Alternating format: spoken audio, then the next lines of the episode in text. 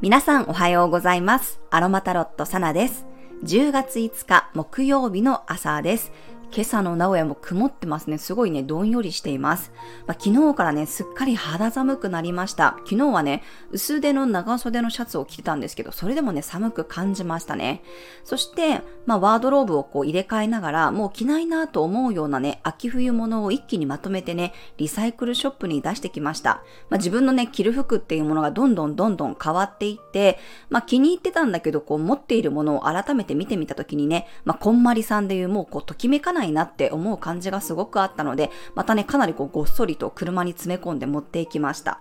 そして物がなくなってね、すっきりした気持ちで家に帰ったら、なんとですね、楽しみにしていた虹と葉っぱちゃんのハーブティーが家に届いてました。この虹と葉っぱちゃんという方、ニーナさんの配信で何度かねお名前を聞いていて、私もねハーブティーを毎日のように飲むので、今回ね注文させていただきました。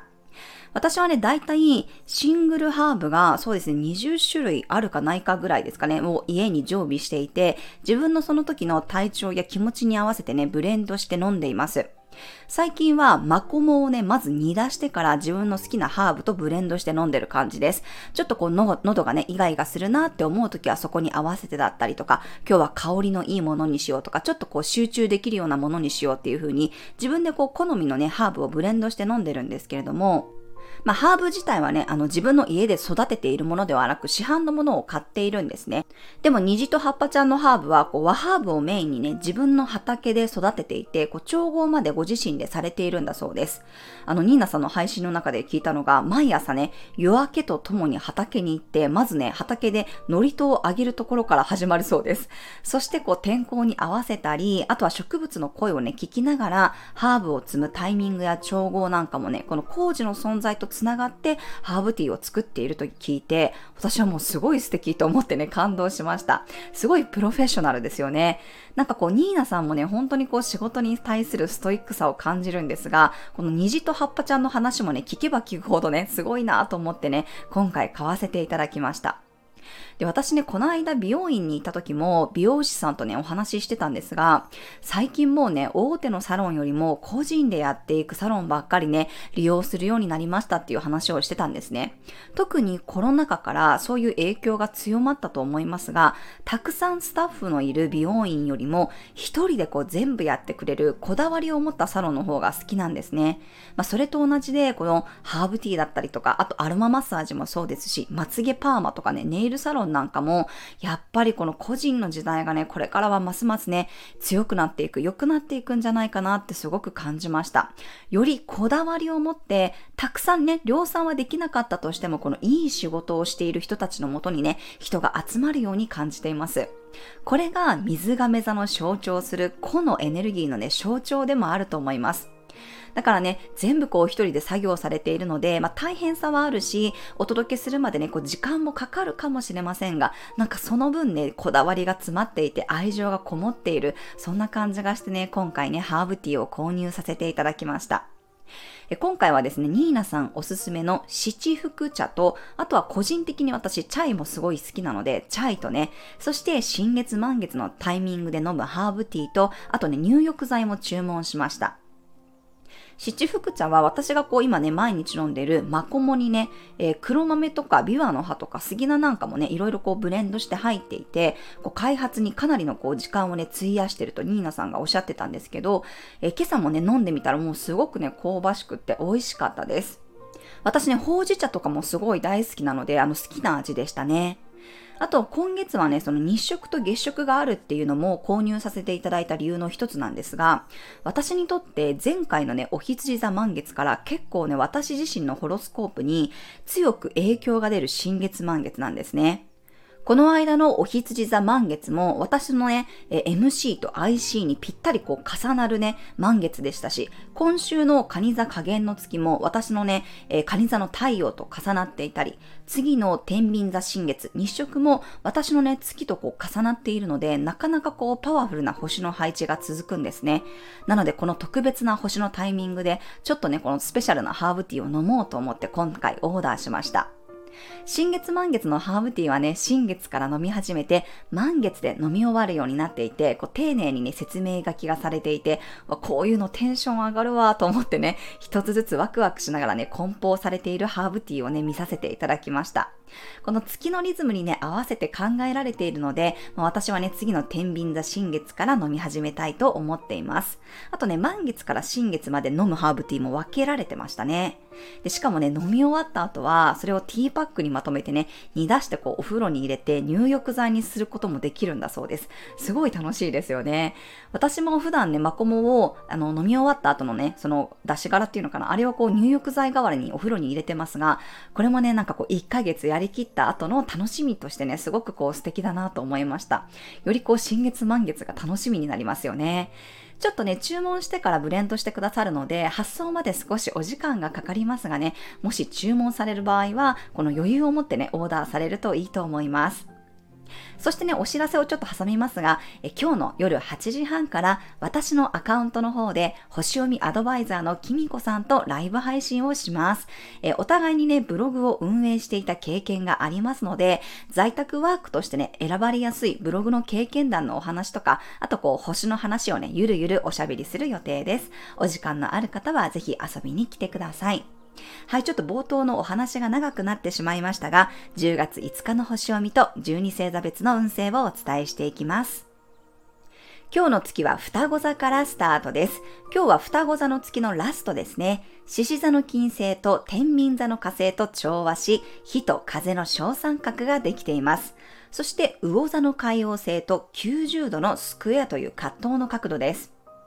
まず月と金星火星の小三角はね、とにかくノリが良くて楽しそうな明るいエネルギーです。人との軽やかなコミュニケーションに熱が入って盛り上がっていく雰囲気ですね。金星火星は恋愛のエネルギーでもあるし、すごく社交的で、そしてキラキラしています。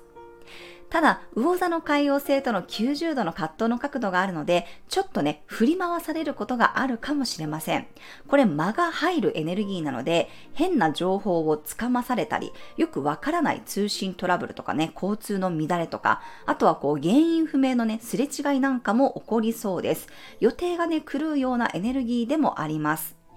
特に水星が乙女座に入っている午前9時頃までは、月と水星と海王星で十何級の T スクエアになっているので、特にね朝は余裕を詰め込みすぎないように注意しましょう。ちょっとね忘れ物とか車の運転にも気をつけたいです。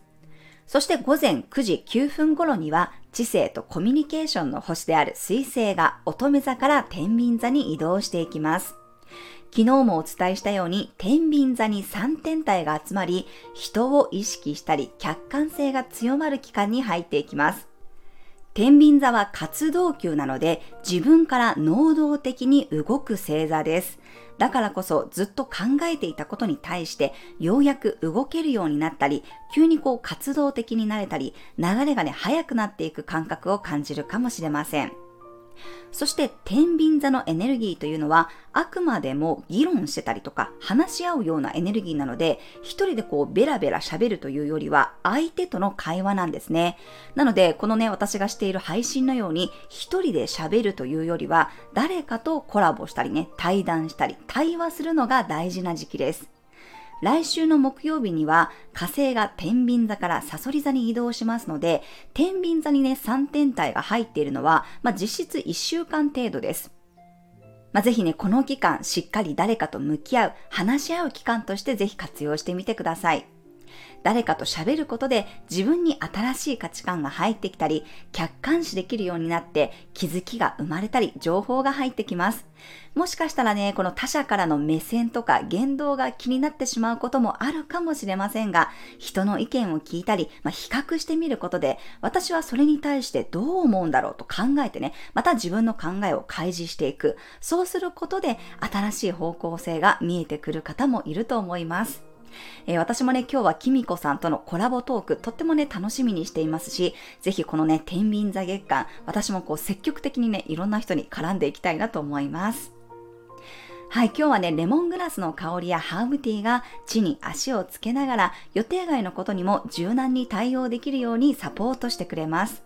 考えすぎて頭が疲れてしまった時は、マージョラムスイートやラベンダーの香りで思考を緩ませてリラックスしていきましょう。はい、では12星座別の運勢です。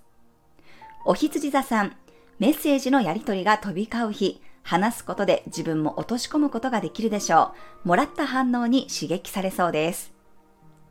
おうし座さん、堅実に物事を進めていける日、自分が納得していると物事がスピーディーに進みます。もし納得がいかないなら焦らなくて大丈夫です。双子座さん、自分のペースで飛ばしていく日、抵抗感なく進むことができそうです。好奇心に従って動いてみてください。蟹座さん、近しい人たちと本音で話せるような日、腹を割って話すことができてすっきりできそうです。遠慮せずに話し合っていきましょう。獅子座さん、みんなと楽しめる日、不思議と周りに人が集まってくるかもしれません。一人よりもみんなでやった方が楽しさも充実感も高まりそうです。乙女座さん、目的達成のために精力的に動ける日、無駄を省いて効率よく動けそうです。天秤座さん、上昇気流に乗れそうな日、小さくまとまらずに大きなスケールで動いてみてください。横のつながりがどんどん広がっていきそうです。さそり座さん、王道ではない方法で成功する日、一般的な方法や常識よりもよりマニアックに攻めた方がしっくりきそうです。いて座さん、人との交流が豊かになる日、自分が表現したり伝えていくほどにどんどん新しい人に興味を持ってもらえるでしょう。相手の話もたくさん聞いてあげてください。ヤギ座さん、メンテナンスの日、自分自身のことや身の回りのことを調整していくタイミングです。無理しないことが成功への鍵につながります。水亀座さん、勢いが出てくる日、すごく自分にとって気持ちのいい風が入ってきそうです。後押しも入って自由に楽しめるでしょう。義務感よりもワクワクするかが大事になります。魚座さん、とても優しい気持ちになれる日、日頃からお世話になっている人への感謝が溢れ出してきそうです。癒したり、癒されたり、優しい気持ちが循環していくでしょ